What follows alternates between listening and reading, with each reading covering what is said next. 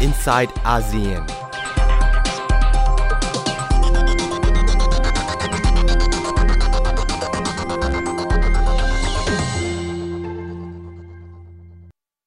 Stay home. Stay home. Stay home. Nagtia. Stay eh? home. อยู่บ้านเด้ออยู่ดอกอยู่ Stay home. Stay home. Stay home. Stay safe ASEAN. I have a dream.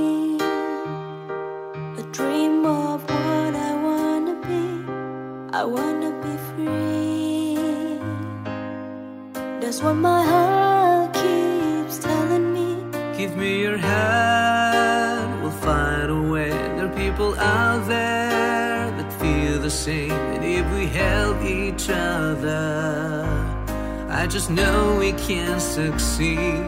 We are one, but we are different. We're from all around the world. We share the same sun, we share the same oceans. We are every boy and girl. come together among the stars, and we know that it's destiny.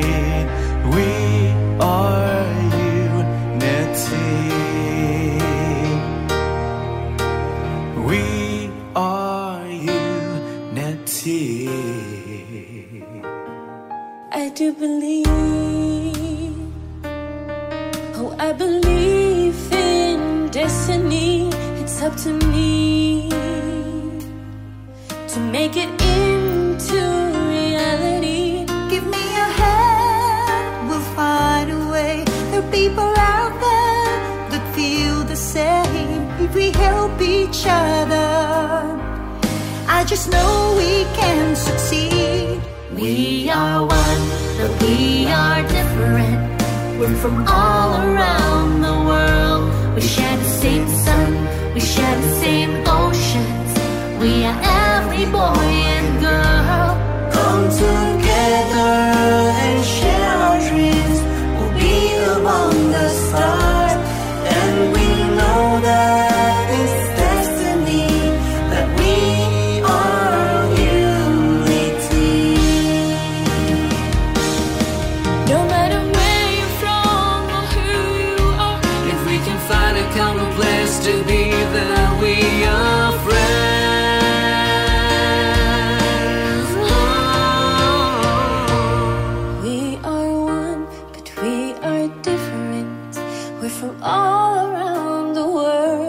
share the same sun, we share the same oceans.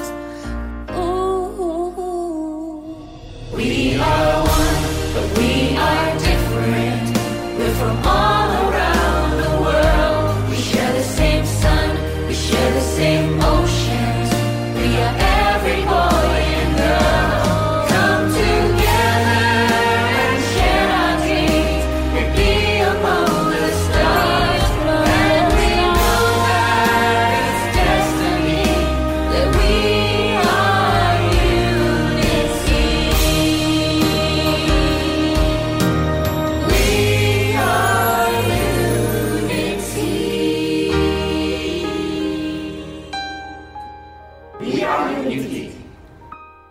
สวัสดีค่ะ ยินดีต้อนรับคุณผู้ฟังเข้าสู่รายการ i n s i ซต์อาเซียนวันนี้ดิฉันชลันทรโยธาสมุทรทำหน้าที่ดำเนินรายการนะคะ เราเริ่มต้นกันด้วยเพลง We Are Unity รวมศิลปินจาก 10 ประเทศ ขับร้องเพื่อส่งเสียงเพื่อต่อสู้กับสถานการณ์โควิด -19 นะคะ ขณะนี้ข้อมูลเมื่อวันที่ 1 พฤษภาคม ยอดผู้ติดเชื้อทั่วโลกเกิน 3 ล้านคน อยู่ที่ประมาณ3ล้าน2แสนคนนะคะ แล้วก็มียอดผู้เสียชีวิต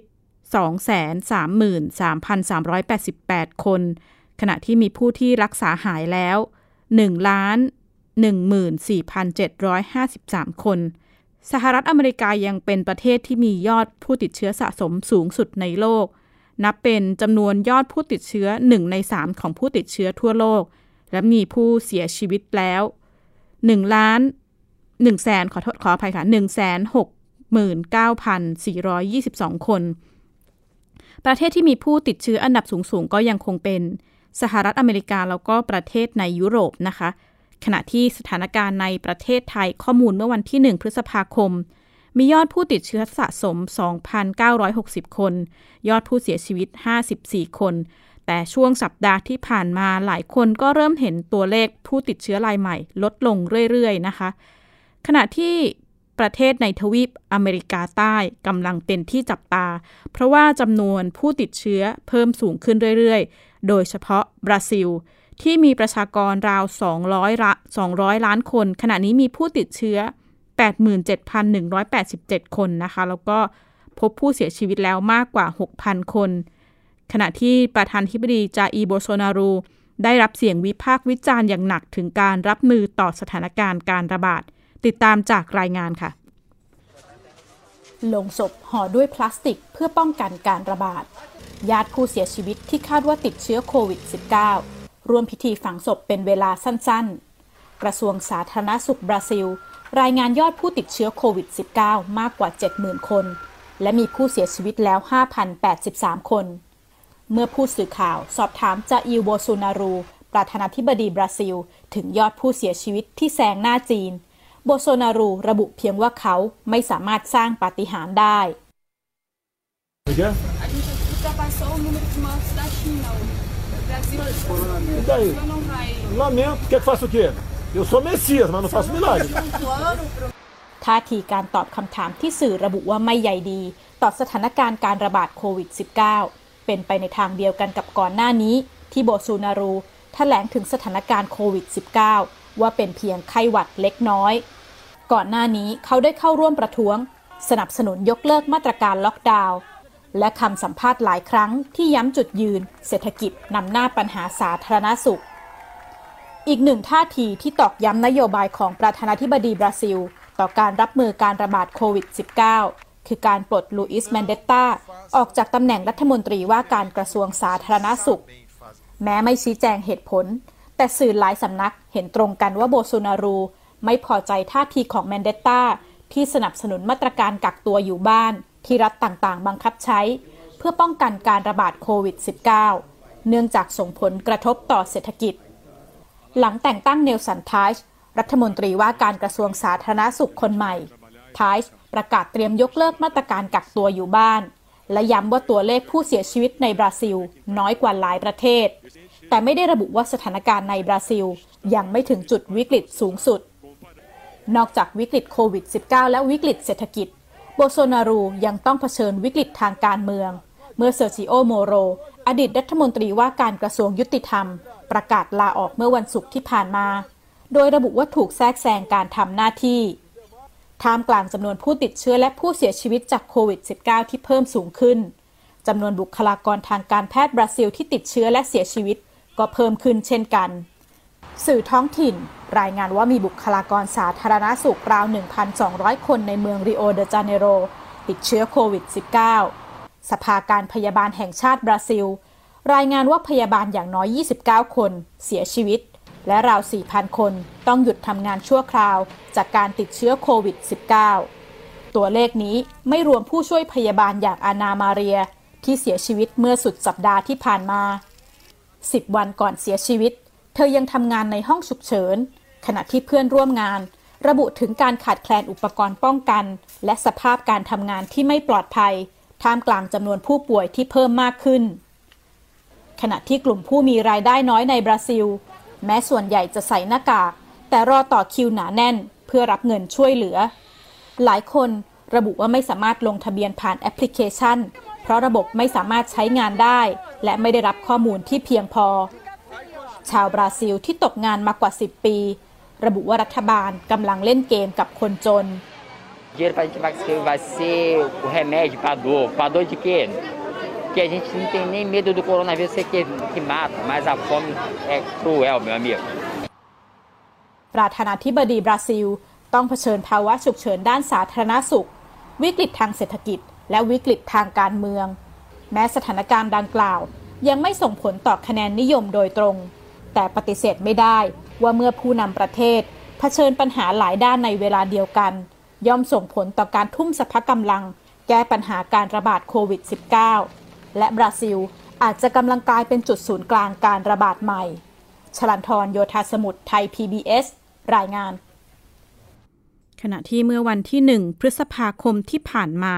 สำนักข่าว CNN รายงานว่านายมิคาอิล มิชูสติน นายกรัฐมนตรีรัสเซีย เข้ารับการตรวจเชื้อไวรัสโควิด -19 นะคะ แล้วผลออกมาเป็นบวก นั่นหมายถึงนายมิคาเอล มิชูสติน ติดเชื้อโควิด -19 แล้วก็เขาได้รายงานผลให้นายวลาดิเมียร์ปูติน ประธานาธิบดีรัสเซีย แล้วก็ดำเนินการกักตัวเองนะคะ จากแถลงการณ์ศูนย์รับมือโควิด -19 ของรัสเซียรายงานยอดผู้ป่วยติดเชื้อโควิด -19 สะสมอยู่ที่1,6,498 คนมีผู้เสียชีวิตแล้วมากกว่า 1,000 คน ด้านมิคาเอลมิชูสตินนายกรัฐมนตรีรัสเซียเปิดเผยว่ารัสเซียเองได้ขยายคำสั่ง ห้ามชาวต่างชาติเข้ามาในอาณาจักร เข้ามาในอาณาเขต จากคำสั่งเดิมสิ้นสุดลงเมื่อวันที่ 30 เมษายนก็ ได้ขยายคำสั่งต่อไปโดยที่ยังไม่มีกำหนดระยะเวลาที่แน่นอนว่าคำสั่งใหม่จะสิ้นสุดลงเมื่อไหร่นะคะ ขณะที่สถานการณ์ในไทย แม้ว่าจำนวนผู้ที่ติดเชื้อจะลดลงในรอบสัปดาห์ที่ผ่านมา แต่ยังมีกลุ่มเสี่ยงต่อการติดเชื้ออีกหลายกลุ่มที่ต้องติดตามอย่างใกล้ชิด กลุ่มประมงข้ามชาติถือเป็นอีกหนึ่งกลุ่ม ในกลุ่มเสี่ยงท่ามกลางสถานการณ์โควิด -19 นะคะ ที่จังหวัดสตูล สมาคมประมงพาณิชย์ ประกาศให้แพปลา 12 แห่ง มีมาตรการที่ชัดเจนเพื่อดูแลแล้วก็ควบคุมสถานการณ์การระบาดโควิด -19 ติดตามรายงานกับคุณวิลาสินี สุภรสค่ะสัตว์น้ำที่ถูกจับมาได้จะถูกนำมาคัดแยกที่แพปลา เพื่อขายต่อให้กับพ่อค้าแม่ค้า ทั้งในจังหวัดสตูล และที่เดินทางมารับจากจังหวัดใกล้เคียง เจ้าของแพต้องติดป้ายขอความร่วมมือคนเข้าออก ตรวจวัดอุณหภูมิ ล้างมือ และใส่หน้ากากอนามัย เพราะแต่ละวันมีคนเข้าออกเป็นจำนวนมาก และถึงแม้จังหวัดสตูลจะยังไม่พบผู้ติดเชื้อภายในจังหวัด แต่จังหวัดโดยรอบพบผู้ติดเชื้อแล้วทั้งสิ้น คือถึงว่าจังหวัดสตูลจะไม่มีผู้ติดเชื้อ แต่ว่าเราก็ต้องกันไว้ก่อนอยู่แล้ว เพราะว่าเราก็ไม่รู้ว่าเป็นใครมาจากไหนเพราะว่าแพรค่ะ ในการมารับในการมารับสินค้าเนี่ยเขามาจากต่างจังหวัด เราไม่รู้ว่าเขาจะมีเชื้อหรือเปล่าอะไรหรือเปล่าอะไรอย่างเงี้ย เราก็ต้องมีมาตรการก็คือว่าถ้าเป็นคนนอกเราก็จะมีการวัดไข้ด้วย แล้วก็ต้องสวมแมสถ้าคุณไม่สวมแมสเราก็ไม่ให้เข้ามา ที่นี่จะมีทั้งแรงงานไทยและแรงงานข้ามชาติ โดยแรงงานข้ามชาติจะพักอาศัยในเรืออย่างลำนี้มีแรงงานข้ามชาติทั้งหมด 7 คน ระหว่างเรือจอดเทียบท่า พวกเขาจะนำอาหารสดที่เจ้าของแพได้เตรียมไว้ มาปรุงกินกันเองบนเรือ ขณะที่ข้อจำกัดเรื่องพื้นที่ทำให้ไม่สามารถเว้นระยะห่างได้มากนัก โดยเฉพาะช่วงเวลานอนท้วนแรงงานชาวเมียนมาบอกว่าค่อนข้างกังวลกับสถานการณ์ระบาดของโควิด -19 เช่นกัน แต่พยายามป้องกันตนเองด้วยการใส่หน้ากากอนามัย ขณะที่ผู้ประกอบการแพรก็ขอความร่วมมืองดออกนอกบริเวณแพผมเป็นนายที่ก็เก่าละมั้งใครก็มาใครเอาโนกาคุณมีครับว่าจากเราเขาบอกว่าไงนะคะกลัวกลัวครับแล้วเขาต้องการตัวเองยังไงอ๋อไปไหนก็ได้ปิดเป็นหน้ากากอยู่ครับ นายกสมาคมประมงพาณิชย์จังหวัดสตูลระบุว่า ธุรกิจประมงพาณิชย์ในจังหวัด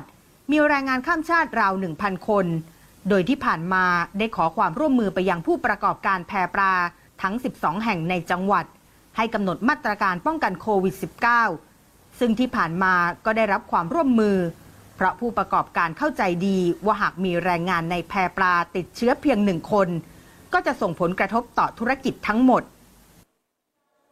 ตอนนี้ก็พยายาม รักษาค่าเป็นศูนย์ โดยเฉพาะคนในหมู่บ้าน ซึ่งเป็นคนที่จะต้องมาเลือกปลากับเรา และเป็นคนซึ่งต้องมารวมตัวหรือการทำงานของเราเนี่ยไอ้พวกนี้ยังมาการเราก็ล็อกดาวน์หมู่บ้านอยู่ตั้งแต่บักทางเข้ามา โดยถ้าไม่จำเป็นเราห้ามออก และคนนอกเข้ามาเนี่ยถ้าไม่มีความจำเป็นจ่าจังหรือไม่หนึ่งรับรองจริงเราห้ามเข้าเราก็ทำแบบนี้มาตั้งแต่เริ่มแรกเดิมทีก่อนที่รัฐบาลจะต้องประกาศอีกนะเพราะตัวนี้เรากลัวมากครับ ขณะที่เรื่องของข้อกังวลว่าเรือประมงจะถูกใช้เป็นตัวช่วย ในการลักลอบกลับเข้าประเทศ ตามเส้นทางธรรมชาติของแรงงานไทยในมาเลเซีย นายกสมาคมประมงพาณิชย์ ยืนยันว่าได้กำชับลูกเรือทั้งหมด ห้ามรับคนขึ้นเรือ เนื่องจากปกติการรับคนที่ไม่มีรายชื่อเป็นลูกเรือขึ้นเรือ ก็จะมีโทษปรับสูงอยู่แล้ว ขณะเดียวกัน เรือก็มีระบบติดตามที่หน่วยงานรัฐสามารถตรวจสอบได้ วิลาสินีสุภรสไทย PBS รายงาน สัปดาห์ที่ผ่านมาการไม่ปรากฏตัวของคิมจองอึนผู้นำเกาหลีเหนือ เป็นที่สนใจจากสำนักข่าวต่างๆนะคะ การหายตัวไปราว 3 สัปดาห์กว่าๆ เกิดกระแสข่าวลือถึงปัญหาสุขภาพของผู้นำเกาหลีเหนือ ขณะที่เมื่อวันที่ 28 เมษายนที่ผ่านมา เว็บไซต์ NK Pro รายงานภาพถ่ายดาวเทียมว่าเห็นการเคลื่อนย้ายเรือของผู้นำเกาหลีเหนือ แล้วก็ก่อนหน้านี้ 38 North เว็บไซต์ด้านเกาหลีเหนือศึกษาก็เปิดเผยภาพถ่ายดาวเทียมรถไฟของคิมจองอึน ที่จอดนิ่งอยู่ในสถานี Leadership Railway Station ที่พักเมืองวอนซานตั้งแต่ 21 เมษายนนะคะ แต่ก็มีผู้ระบุว่าการปรากฏภาพเรือกับรถไฟก็ไม่ได้เป็นหลักฐานยืนยันหรือบอกข้อมูลสุขภาพของคิมจองอึนเพียงแต่เป็นการเพิ่มน้ำหนักว่ามีความเป็นไปได้ที่ ผู้นำเกาหลีเหนือจะพักอยู่ในเมืองวอนซอน หลังการปรากฏตัวต่อสาธารณะครั้งสุดท้ายเมื่อ 11 เมษายนในการประชุมโปลิตบูโรของพรรคแรงงาน ประมาณ 3 สัปดาห์ที่คิมจองอึนไม่ปรากฏตัวต่อสาธารณะ แล้วก็ ไม่ได้ไปร่วมงานสำคัญสำคัญต่างๆนะคะทำให้เกิดเป็นกระแสข่าวลือว่า ผู้นำเกาหลีเหนือมีปัญหาด้านสุขภาพ ไปจนถึงข่าวลือว่าผู้นำวัย 36 เสียชีวิต ด้าน Daily NK สื่อเว็บไซต์ที่ตั้งอยู่ในเกาหลีใต้ก็อ้างอิงคำสัมภาษณ์ จากผู้ลี้ภัยเกาหลีเหนือว่าคิมจองอึนเข้ารับการผ่าตัดหัวใจ ขณะที่จีนแล้วก็เกาหลีใต้แถลงค่อนข้างไปในทางเดียวกันว่า ไม่มีเหตุผลเพียงพอที่จะเชื่อว่าคิมจองอึนป่วยหนักหรือเสียชีวิต ขณะที่กระทรวงการรวมชาติเกาหลีใต้ มองว่าการหายไปของคิมของคิมจองอึนไม่ใช่เรื่องแปลกนะคะ แล้วก็สอดคล้องกับท่าทีของรัฐบาลเปียงยางในช่วงนี้ที่ให้มีการยกเลิกหรือลดขนาดการจัดงานหลายอย่าง เพื่อป้องกันการระบาดโควิด -19 ขณะที่นายคิมยอนซอล รัฐมนตรีกระทรวงรวมชาติแถลงต่อสภาชิกสภานิติบัญญัติเมื่อ 28 เมษายนที่ผ่านมา ว่าแม้คิมจองอึนจะไม่เคยพลาดร่วมงานสำคัญสำคัญ แต่ว่าเขาระบุว่าเนื่องจากมีความกังวลกับการระบาดของโควิด -19 ซึ่งทำให้นายคิมจองอึนหายหน้าไปจากสาธารณะนะคะ เป็นท่าทีของเกาหลีใต้ที่ระบุออกมาขณะเดียวกัน ช่วงเวลาดังกล่าวเนี่ยมีกระแสข่าว รายชื่อของผู้สืบอำนาจสองคนปรากฏขึ้นมา คือ คิมโยจองน้องสาวของคิมจองอึนและอีกคนคือ คิมพยองอิลบุตรชายของผู้ก่อตั้งประเทศ ใครจะมีภาษีดีกว่ากันในฐานะ ผู้สืบทอดอำนาจ คุณเสาวรักษ์จากวิวัฒนากุลวิเคราะห์เรื่องนี้ค่ะหากเปรียบเทียบคุณสมบัติของทั้งคู่ถือว่าพอๆกันค่ะ ทั้งคู่ต่างก็มีจุดแข็งจุดอ่อน ซึ่งไม่มีใครที่โดดเด่นไปกว่ากันนะคะ แต่ถ้าไปไล่ดูคนที่พอจะมีโอกาสขึ้นมาทำหน้าที่ผู้นำคนใหม่ของเกาหลีเหนือ ก็น่าจะไม่พ้นสองคนนี้ละค่ะสำหรับคนแรกที่ถูกพูดถึงนะคะก็คือคิมโยจองค่ะ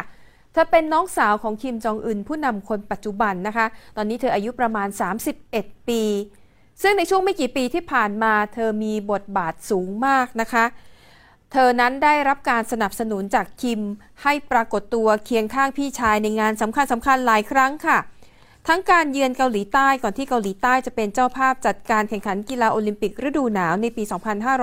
2561 รวมถึงตอนที่คิมพบกับโดนัลด์ทรัมป์ประธานาธิบดีสหรัฐอเมริกา และมูนแจอินประธานาธิบดีของเกาหลีใต้ค่ะ อีกคนหนึ่งที่ถูกเอ่ยถึงมากขึ้นก็คือคิมพยองอิลค่ะ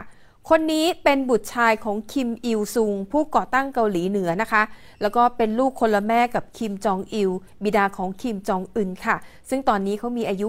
65 ปีค่ะ ที่ผ่านมาเขาไม่มีบทบาททางการเมืองเลยนะคะ ไม่เคยเป็นข่าวในสื่อของเกาหลีเหนือ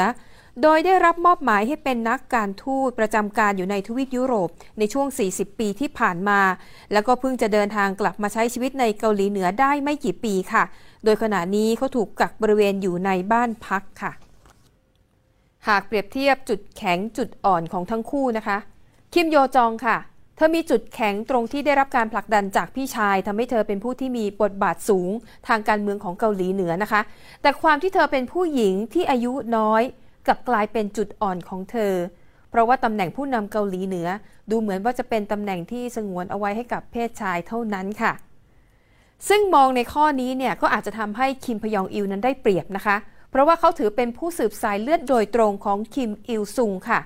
และนอกจากนี้เขาก็ยังมีประสบการณ์ด้านการต่างประเทศ จากการที่เคยเป็นนักการทูตมานานถึง 40 ปี แต่ก็มีจุดอ่อนที่สำคัญนะคะคือ เขาไม่มีทั้งอำนาจและบารมีทำให้นักวิเคราะห์หลายคนมองว่า ไม่มีทางที่คิมพยองอิลจะก้าวขึ้นมาเป็นผู้นำของเกาหลีเหนือได้เลยนะคะ ขณะที่ 3 พฤษภาคมนี้นะคะจะมีหลายธุรกิจที่สามารถเปิดให้บริการได้ตามมาตรการผ่อนปลนได้แก่ 1 ตลาดนะคะ รวมถึงตลาดสดตลาดนัดตลาดชุมชน แล้วก็แผงลอยต่างๆ 2 คือการจำหน่ายอาหาร 3 คือกิจการค้าปลีกส่ง 4 คือการ กีฬาสันทนาการ เช่น กิจกรรมในสวนสาธารณะ สนามกีฬากลางแจ้ง แต่ว่ายังไม่อนุญาตให้เปิดเล่นกีฬาเป็นทีม หรือว่าการจัดการแข่งขันกีฬานะคะ 5 คือร้านตัดผมร้านเสริมสวยและ 6 คือร้านตัดขนสัตว์ แล้วก็รับฝากสัตว์เลี้ยง แต่อย่างไรก็ดีการผ่อนปรนมาตรการ 6 สถานที่เหล่านี้ก็ยังต้องปฏิบัติตาม มาตรการด้านสุขอนามัยอย่างเคร่งครัดนะคะ ขณะที่ยังตรึงสถานการณ์ฉุกเฉินไว้ก็คือมีมาตรการเคอร์ฟิวยังคงอยู่นะคะ ตั้งแต่เวลา 22 นาฬิกาถึง 4 นาฬิกา รวมถึงการควบคุมการเดินทาง ทางบก ทางน้ำ ทางอากาศ ต้องให้ผู้ที่เดินทางเข้ากักตัวในสถานกักกันที่รัฐจัดให้ 14 วัน การจำกัดการบินเข้าออกของสายการบินระหว่างประเทศ งดแล้วก็ชะลอการเดินทางข้ามจังหวัด แล้วก็ให้คงการทำงานที่บ้านร้อยละ 50 รวมถึงการเลี่ยงเข้าสถานที่แออัด แล้วก็เสี่ยงต่อโรคชั่วคราวนะคะ ขณะที่ในกทม โฆษกกรุงเทพมหานครรตอพงศกรขวัญเมืองได้เปิดเผยนะคะ ว่ากทมเตรียมลุยหาผู้ติดเชื้อไวรัสโควิด -19 ในแบบการตรวจเชิงรุก ด้วยระบบ BKK โควิด -19 ของกทมเฟส 3 เพื่อตรวจหาเชื้อกลุ่มจากกลุ่มอาชีพกลุ่มเสี่ยงในไซต์งานก่อสร้าง แล้วก็แคมป์คนงานทั่วไปกว่า 9,000 คนนะคะสำหรับเจ้าของกิจการหรือหัวหน้าคนงานก่อสร้างในพื้นที่ 50 เขตของกทม ให้เร่งติดต่อสำนักงานเขตในพื้นที่ เพื่อสวัสดิการแล้วก็สุขภาพของคนงาน ยืนยันว่าการตรวจทุกขั้นตอนเป็นไปโดยไม่เสียค่าใช้จ่าย แล้วก็มีขั้นตอนการตรวจที่สะดวกรวดเร็ว ไม่ต้องไปพบแพทย์เอง แล้วก็ไม่เสียเวลาการทำงานนะคะ ขณะที่ทั้งนี้อาชีพอื่นหรือว่าทางโฆษกของกทมก็ระบุว่าอาชีพอื่น หรือใครที่อยากตรวจให้เข้าไปที่ระบบ BKK COVID 19 www bkk covid 19 bangkok go th แล้วพบว่าเข้าเกณฑ์การตรวจ เข้าเกณฑ์ความเสี่ยงก็สามารถตรวจได้ฟรีเช่นกัน ขณะที่ก่อนหน้านี้การตรวจหาผู้ติดเชื้อไวรัสโควิด -19 เชิงรุก เฟส 1 และเฟส 2 ในพื้นที่กทม พบผู้เข้าใช้ระบบเพื่อประเมินความเสี่ยงแล้ว 78,776 คน6ครั้งนะคะ พบผู้เข้าเกณฑ์ 1,744 คน ตรวจหาเชื้อเชิงลุกไปแล้วจำนวน 1,579 คน พบผู้ติดเชื้อ 9 คนค่ะ และนี่คือทั้งหมดของ i n s i ซต์อาเซียนวันนี้ ดิฉันชลันทรโยธาสมุทรขอลาคุณผู้ฟังไปก่อน และพบกันใหม่สัปดาห์หน้า สวัสดีค่ะ ติดตามรับฟังรายการย้อนหลังได้ที่เว็บไซต์และแอปพลิเคชันไทย PBS Radio ไทย PBS ดิจิทัล Radio วิทยุข่าวสารสาระ เพื่อสาธารณะและสังคม